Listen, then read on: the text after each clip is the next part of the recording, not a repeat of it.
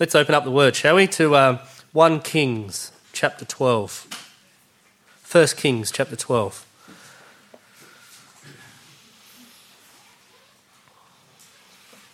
First Kings chapter twelve. So there's um, a couple of verses to introduce. Um, so prior to this, uh, King David reigned over all of Israel. Then his son Solomon reigned, um, and the land area uh, increased under Solomon. But then, the because of Solomon's uh, sin, the kingdom was uh, split. So uh, Judah uh, and Benjamin was given to his descendants after that, whereas the northern ten tribes were given to someone else, a bloke called Jeroboam.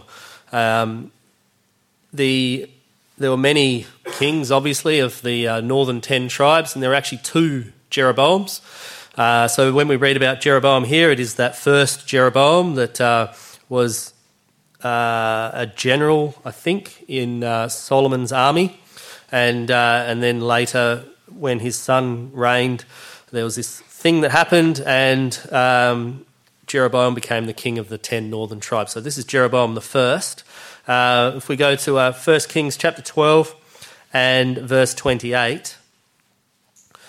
And bear in mind that Jerusalem was still uh, in the tribe of Judah. So Rehoboam, who was the son of Solomon, uh, reigned out of Jerusalem, and in Jerusalem was the temple.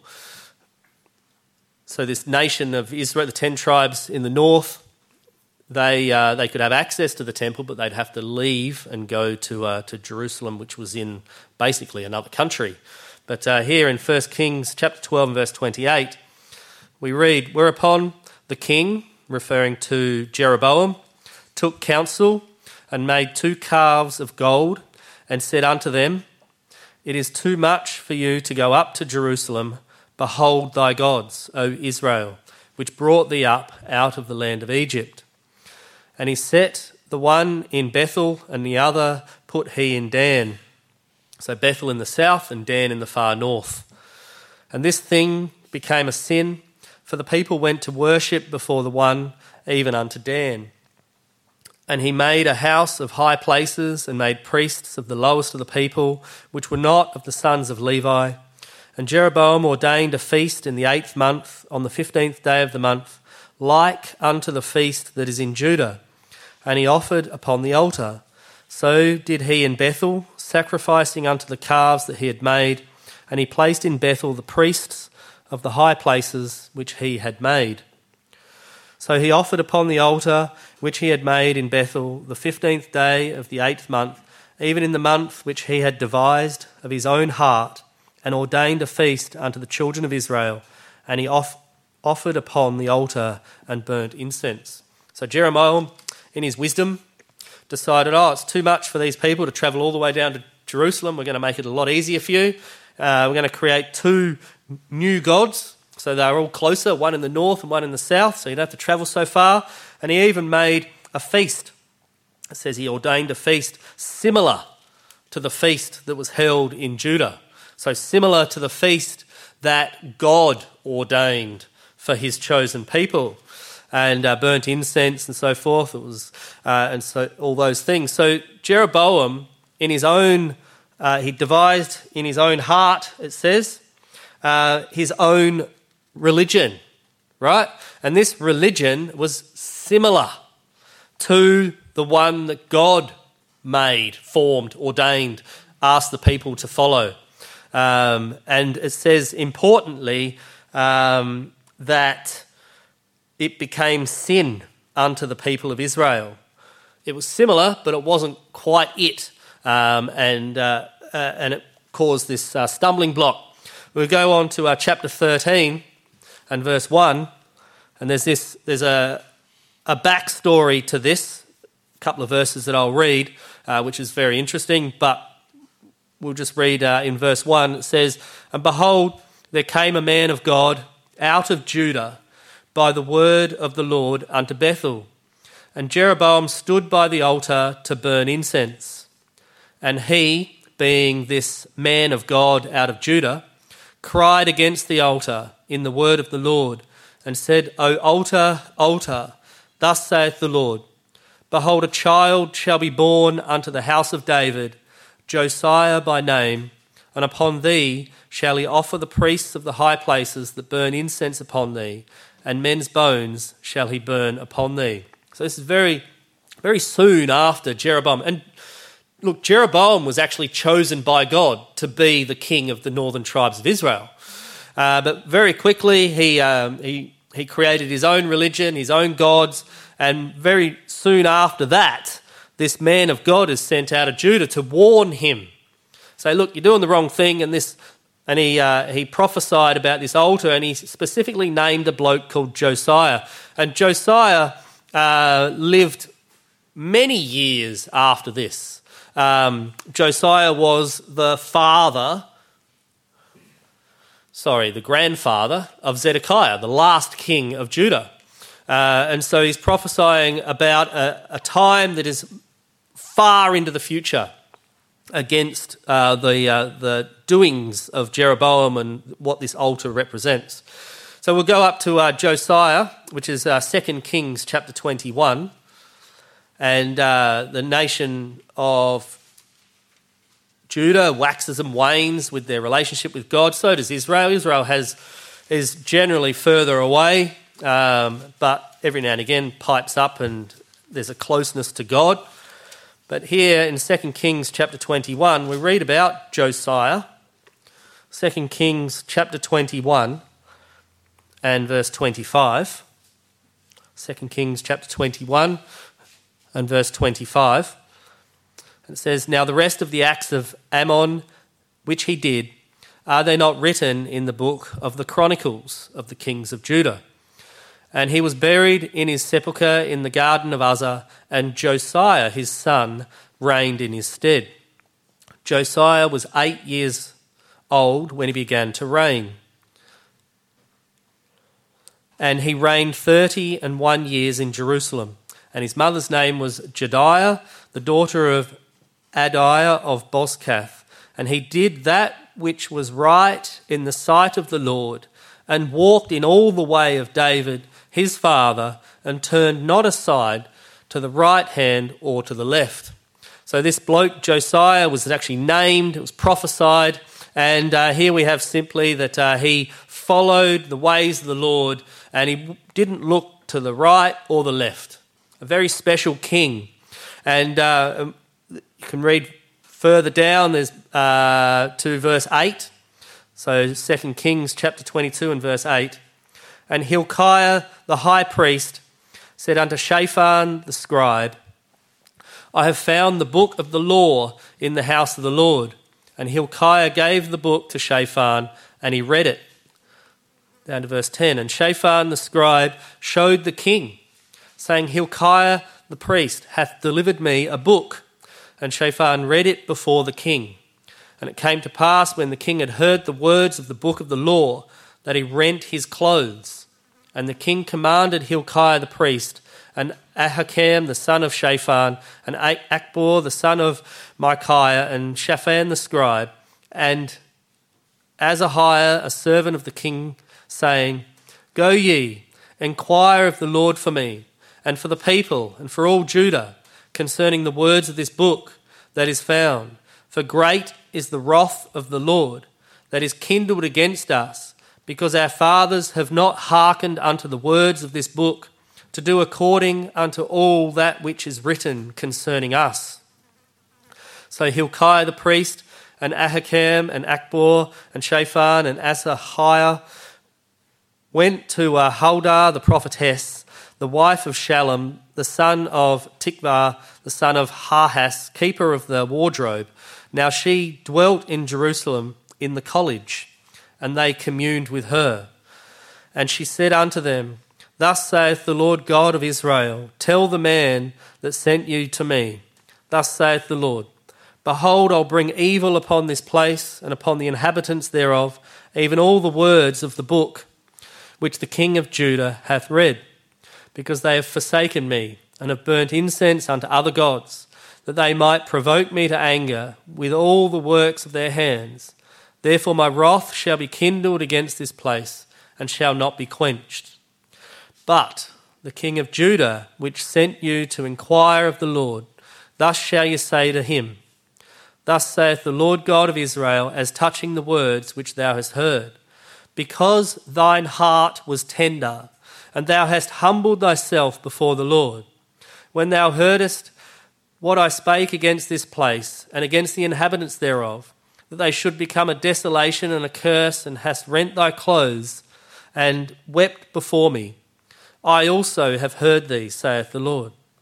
Behold, therefore, I will gather thee unto thy fathers, and thou shalt be gathered into thy grave in peace. And thine eyes shall not see all the evil which I will bring upon this place. And they brought the king word again. And the king sent, and they gathered unto him all the elders of Judah and of Jerusalem. And the king went up into the house of the Lord, and all the men of Judah and all the inhabitants of Jerusalem with him, and the priests and the prophets, and all the people, both small and great. And he read in their ears all the words of the book of the covenant which was found in the house of the Lord.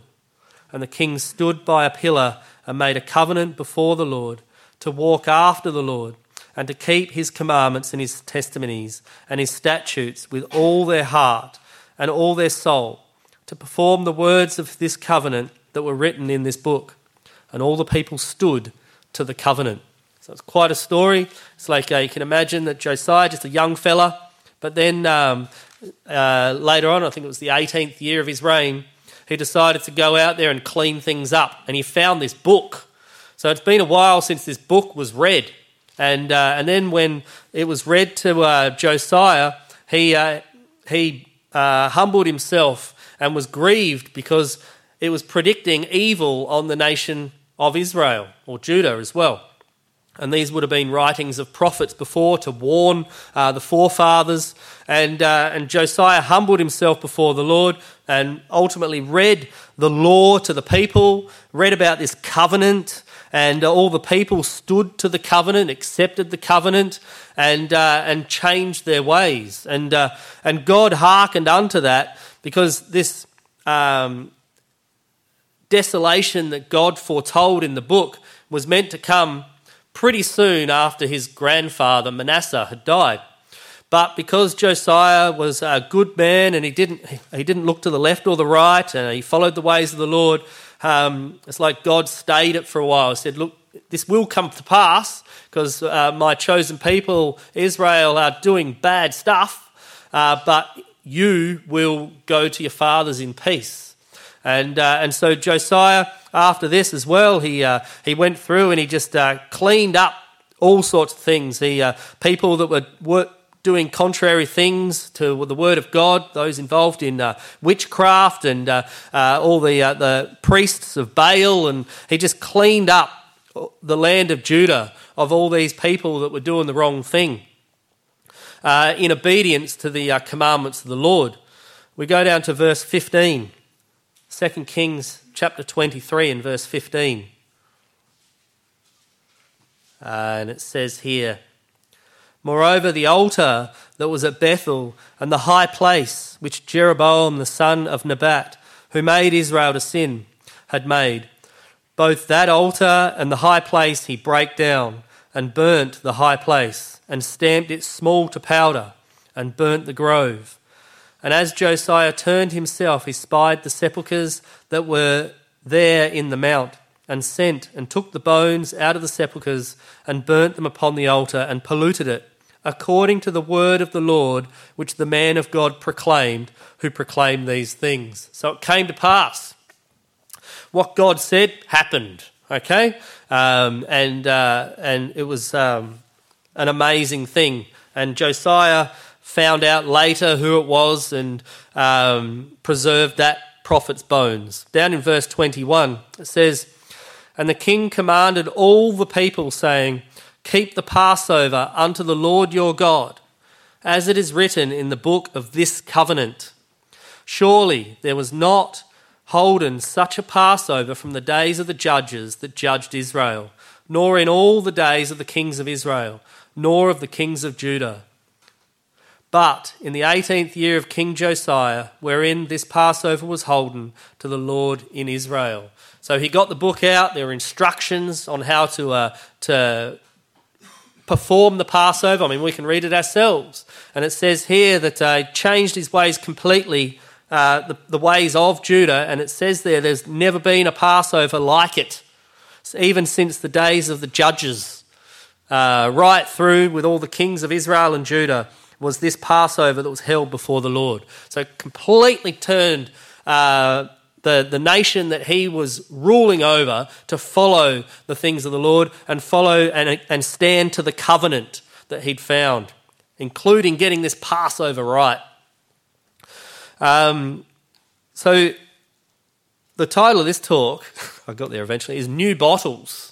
Okay, so we'll read this scripture later. It's like new bottles. Um, in Luke, it refers to new bottles. We, when things are all awry and like the nation of Israel is creating their own religion, which is close but not quite, um, it's it's not God's way to uh, kind of meld in and try to change it internally. God's way here was to just break it down and rebuild it back up again. Okay. Um, and uh, and that's the way God works. Um, and so it's not like using old bottles. We we have a whole new bottle um, where we uh, we serve the Lord with, uh, and that's what Josiah did. He he uh, built it all back up again as according to God's pattern. Now, before we go to the New Testament, go to First Chronicles chapter thirteen. First Chronicles chapter thirteen. It's a nice little story here of the time of King David. So we have a side, like King David followed the things of the Lord with all his heart. He was a friend of God. He wrote the Psalms. Uh, it's amazing. And then we've got this interesting little story here where he did something, um, I guess, a little bit wrong. I mean, he did some big things wrong, but this one was only a little bit wrong. But it was still wrong. Uh, First Chronicles chapter thirteen and verse six. And David went up, and all Israel, to Baalah, that is to Kir- Kirjath-jearim, which belong- belonged to Judah, to bring up thence the ark of God, the Lord, that dwelleth between the cherubims, whose name is called on it. And they carried the ark of God in a new cart out of the house of Ab- Abinadab, and Uzzah and Ahio drave the cart. So you can imagine this. David has a desire to bring the uh, the Ark of God, the Ark of the Covenant, from this place called Kirjath-jearim up to Judah, and it's exciting. He he actually made a brand new cart. You know, uh, let's let's put it on a brand new cart and make it this exciting thing. Do the best we can, and uh, and there were these two people, Uzzah and Ahio, which drave this cart. And David and all Israel, where are we? David and all Israel played before the Lord, played music with all their might and with singing and with harps and with psalteries and with timbrels and with cymbals and with trumpets. And when they came under the threshing floor of Kaidon, Uzzah put forth his hand to hold the ark, for the oxen stumbled. So here we have a hint as well. They had a brand new cart and they had oxen that were pulling this cart. And the oxen stumbled, they tripped on the uneven ground or whatever, and this fella Uzzah put forth his hand to hold it so it wouldn't slip off the cart. Um, I guess if, if it did slip off the cart, it would get broken, right? So he, he reacted in that way to preserve the ark of God. And we go to uh, verse ten. And the anger of the Lord was kindled against Uzzah, and he smote him, because he put his hand to the ark, and there he died before the Lord. And David was displeased, because the Lord had made a breach upon Uzzah. Wherefore that place is called Perez Uzzah to this day. And David was afraid of God that day, saying, "How shall I bring the ark of God home to me?" He's exasperated. So David brought not the ark home to himself to the city of David, which is Jerusalem, but carried it aside into the house of Obed-Edom the Gittite. and the ark of God remained with the family of Obed-Edom in his house three months. And the Lord blessed the house of Obed-Edom and all that he had. Okay, so it seems that Uzzah did the right thing.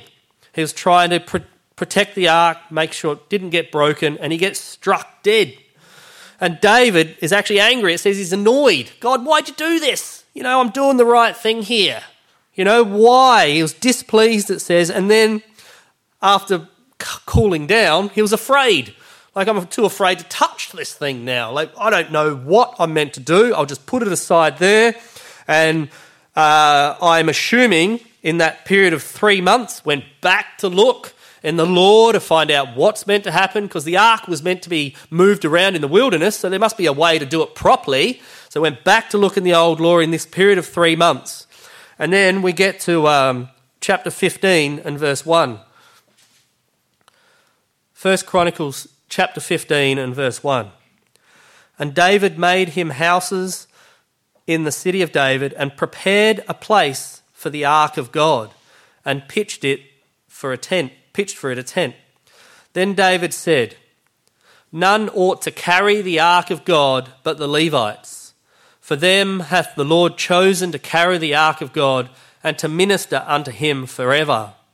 And David gathered all Israel together and to Jerusalem to bring up the ark of the Lord unto his house, place which he had prepared for it. And David assembled the children of Aaron and the Levites. So he's making this proclamation after reading in the law that nobody's meant to touch the ark other than Levites. And uh, and there's a way of doing that. And we go down to uh, verse twelve. And said unto them, ye are the chief of the fathers of the Levites, sanctify yourselves, both ye and your brethren, that ye may bring up the ark of the Lord God of Israel unto the place that I have prepared for it. For because ye did it not at the first, referring to uh, chapter thirteen, the Lord our God made a breach upon us, for that we sought him not after the due order. So the priests and the Levites sanctified themselves to bring up the ark of the Lord God of Israel, and the children of the Levites bear the ark of God upon their shoulders with the staves thereon, as Moses commanded according to the word of the Lord. So that's how the ark is meant to be transported, on the Levite shoulders, not in a nice new cart with fresh paint and nice shiny wheels and all that sort of thing, with being towed by oxen. Uh, God has no regard for that stuff. He has regard for things being done right. And uh, when uh, the ark was uh, carried on the shoulders of the Levites, as Moses commanded, it was done right. Uh, verse twenty-five. So David and the elders of Israel and the captains over thousands went to bring up the ark of the covenant of the Lord out of the house of Obed-Edom with joy, knowing it's right, the way of doing it is right. And it came to pass, when God helped the Levites that bear the ark of the covenant of the Lord, that they offered seven bullocks and seven rams. And David was clothed with a robe of fine linen, and all the Levites that bear the ark, and the singers, and Chenaniah, the master of the song, with the singers. David also had upon him an ephod of linen. Thus all Israel brought up the ark of the covenant of the Lord with shouting, and with sound of the cornet, and with trumpets, and with cymbals, making a noise with psalteries and harps. There was a party. Everyone was just so happy. Praise the Lord. You know, there's joy, there's confidence now. You know, there's no longer this fear. Uh, they know how to move this ark and to put it into this place in Jerusalem, in the city of David. And what's interesting in verse twenty-six, it says, God helped the Levites. Okay, it doesn't say that back in the other account in uh, chapter thirteen that God helped them. But when the uh, people had their heart to the Lord, to the ways of the Lord, and doing it, uh, trying to do it the way God has commanded it, He helped them, and uh, and it's just fantastic that He uh, He doesn't leave us alone. He help aids us in uh, what we're uh, doing for the Lord, um, and uh, and it's just uh, reassuring in that way. And so in this case, uh, it's just this real encouragement that, hey, look, be uh, knowledgeable in the commandments of the Lord, uh, understand what God wants. Uh, we live in the spiritual time now, but the point of this story is when we do it God's way, we get success. And uh, there is joy knowing that, right, we are walking in spirit and in truth. It's not a, a confusion. Like I know certainly before I came to the Revival Fellowship, I didn't know. In fact, I did know I was going to hell. That's how confused I was. Um, but I didn't know what God wanted. And it's so reassuring. There's a joy that we have knowing what God wants. And over time, and we heard in testimony, that God helps us as we uh, follow his commandments and do his will. And praise the Lord, uh, we don't have to worry about sacrificing and shedding of blood and all these things and um, do, doing the, uh, the the Passover sacrifice and uh, burning incense and so forth, because it's a spiritual thing now. All those are spiritual. We have the Spirit in us, and uh, and the, but the Lord still helps us. And so now we'll go to uh, Luke chapter five. This is the uh, the new bottles bit. Luke chapter five. And so the good thing about the story of David was he set it aside for a time and did his research to find out how he was meant to do it. Whereas Jeroboam himself, he just created a whole new religion. It's too hard.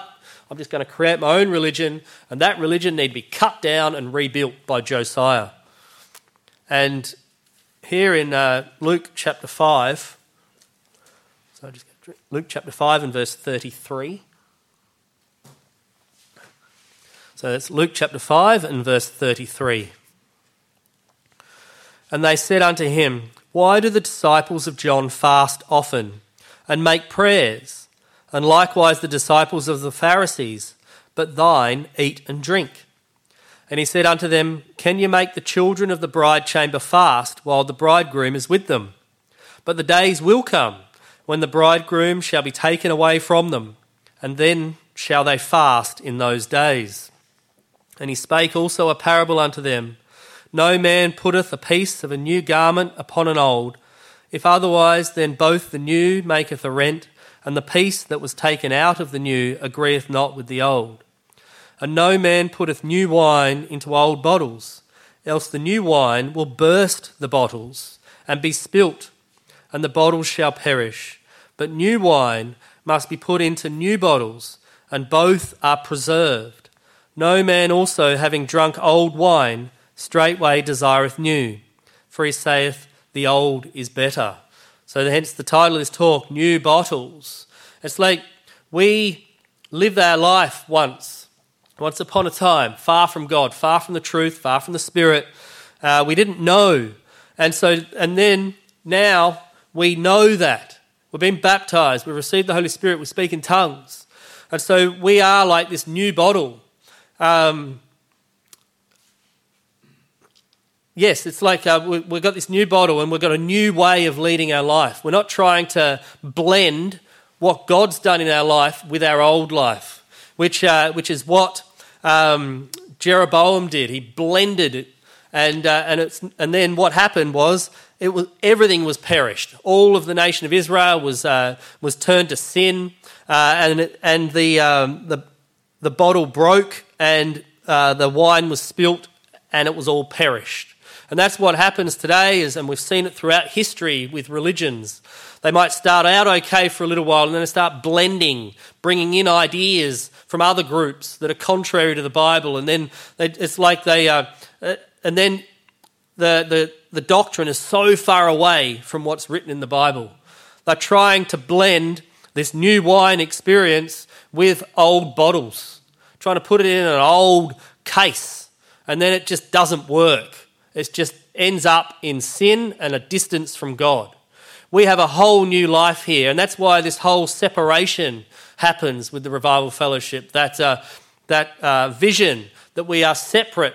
We, we fair enough, we uh, preach the gospel to every creature, which includes religious and non-religious people, but we call them unto us to change their lives, bring them out of their old life, instead of us going and blending in with their religious activities and also our life. We have a whole new life ahead of us where we change our ways, we change our priorities, and we build up a whole new life uh, like uh, Josiah did for the nation of Judah, built a whole new life up in serving the Lord, whole new priorities and looking to the Spirit and reading the Bible, fellowshipping, doing the work of the Lord. Uh, it's different now. And uh, and we put this new wine in new bottles so that it's preserved.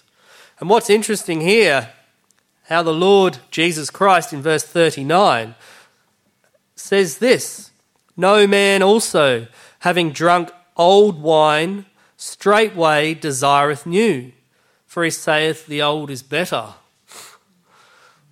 And uh, just after giving a parable of you don't put old... Um, new wine in old bottles, but what it's saying is, look, we're people, we are human beings. The old ways, we know the old ways. We're comfortable with the old ways, the old traditions, the uh, the, the old way of doing things, the generations that have followed that belief system. We're comfortable with that. We understand it. It's our life, and so we uh, uh, we don't. Uh, But the Lord's saying we're different to that. We desire this new way, this different way, this new wine, instead of looking back to the old wine. And we know that old wine is referring to fermented wine as well. It's been sitting around a while, and so it'll just make you stagger before the things of the Lord. But we, we seek the new wine that hasn't been sitting around. It's fresh. Uh, it's the, the pouring out of the Spirit in our life. So what Jesus is saying, it's natural. It's natural for human beings to desire the old ways, to desire parts of the old life. It's what happens to all of us. There's parts in our old life think, oh, that was nice, I enjoyed that. Or if we grow up in generations of a particular religion, and I know there's a couple of people here, in a particular religion, generations of it, we know that. My grandfather was a priest, preacher or a, um, what do you call it? Minister, thank you. We don't even use those words, do we? It's just so far from us. Generations of it, and achieve great things in ge- those generations. So it's natural in us to desire to follow in the footsteps of our forefathers in the flesh. It's natural, so don't be ashamed of it. And so that's what Jesus is saying. Yes, no problem, okay? To a point, it's no problem. Just remember to switch off and follow the new way, the new way, the new way that's ordained by God and called by God, uh, and uh, and follow the things of the Spirit, the Spirit and the truth. Over to uh, Jeremiah chapter thirty-one.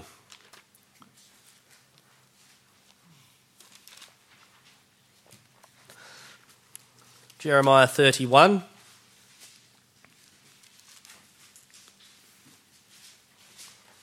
And verse thirty-one.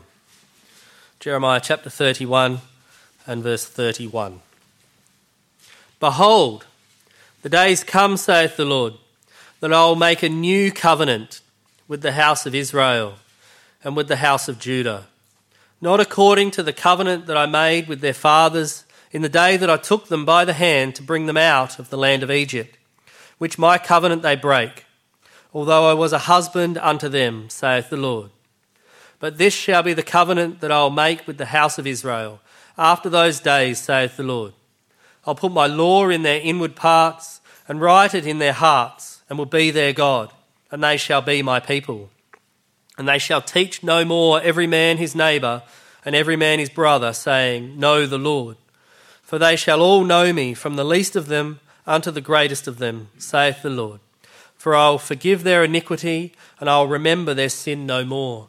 So this prophecy here, well into the... Uh, Old Testament, uh, toward the end of um, of the times of the kingdom of Judah, through Jeremiah, uh, God prophesies here that I'll make a new covenant. So that being, as it says in the New Testament, if there's a new covenant, then there's an old covenant. The old covenant has become old now, okay? All things are new. And uh, this new covenant with uh, with a people where he put uh, his laws in their inner parts, and and uh, and that being the Spirit. So the point I want to make here is this is the new bottle, okay? The new bottle that God is forming, and uh, and so there's no room for the old bottle uh, because that will break if you put the new wine in it. Over to uh, Luke chapter one. Luke chapter one.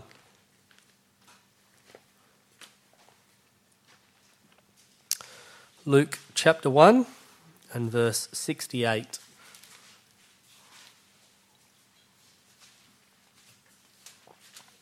Luke chapter one and verse sixty-eight. This here is a prophecy of Zechariah, who's um, John the Baptist's father. Luke chapter one and verse sixty-eight. Blessed be the Lord God of Israel, for he hath visited and redeemed his people, and hath raised up a horn of salvation for us in the house of his servant David, as he spake by the mouth of his holy prophets, which have been since the world began, that we should be saved from our enemies and from the hand of all that hate us, to perform the mercy promised to our fathers and to remember his holy covenant, the oath which he sware to our father Abraham, that we sh- he would grant unto us, that we, being delivered out of the hand of our enemies, might serve him without fear, in holiness and righteousness before him, all the days of our life. An amazing prophecy. Um, John has only just been born, so Jesus hasn't even yet been born. He'll be born in uh, three months' time. And there's this prophecy of Zechariah, John the Baptist's father, about the coming of the Saviour of the Lord. And it says in verse seventy-two there, uh, his holy covenant, bringing in his holy covenant where there'll be righteousness before him all the days of our life. Bringing in this new thing. So this this brand new thing that will be built, built up. Um, so we go to uh, Matthew chapter three. Matthew chapter three.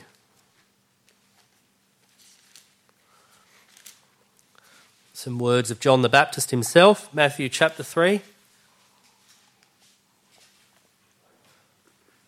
And verse five. Matthew chapter three. And verse five. Then went out unto him, being John the Baptist, Jerusalem and all Judea and all the region round about Jordan, and were baptized of him in the Jordan, in Jordan, confessing their sins. But when he saw many of the Pharisees and Sadducees come to his baptism, he said unto them, O generation of vipers, who hath warned you to flee from the wrath to come? Bring forth therefore fruits meet for repentance, and think not to say within yourselves, we have Abraham to our father. For I say unto you that God is able of these stones to raise up children unto Abraham. And now also the axe is laid unto the root of the trees. Therefore every tree which bringeth not forth good fruit is hewn down and cast into the fire. I indeed baptize you with water unto repentance, but he that cometh after me is mightier than I, whose shoes I am not worthy to bear. He shall baptize you with the Holy Ghost and with fire, whose fan is, is in his hand, and he will throughly purge his floor and gather his wheat into the garner, but he'll burn up the chaff with unquenchable fire. And that can happen in our own lives, that he'll purge our own floor, he'll burn up the chaff in our own lives, uh, that, uh, that indeed uh, we have we have that wheat in the garner as well, where we're bearing fruit Uh, as we follow his ways. And uh, and here we have the Sadducees and the Pharisees who approached John the Baptist. These were the modern religious people. And he gets straight into them and says, look, who's warned you to flee from the wrath to come? You know, don't rely on the fact that you're a descendant of Abraham. Don't rely on uh, the, the history that you have in your family, the history of the law in your family. Don't rely on that. You know, um, allow your floor to be purged, the chaff to be burnt with unquenchable fire, that the wheat may uh, but may flourish in your life as you follow the ways of the Lord. And uh, um, that whole, uh, as well with uh, verse twelve, you know, thoroughly purging his floor. That's like um, it says um, that Jesus said, it says that the kingdom of heaven suffers violence from the time of John the Baptist. It's like he's breaking it all down, purging it so that he can build it up again. A whole new way, a new covenant, a new way of serving the Lord, a new way of following the Lord. Praise the Lord, we're a part of that. We have the Holy Spirit in us and we understand what it all means. Um, John chapter three. John chapter three.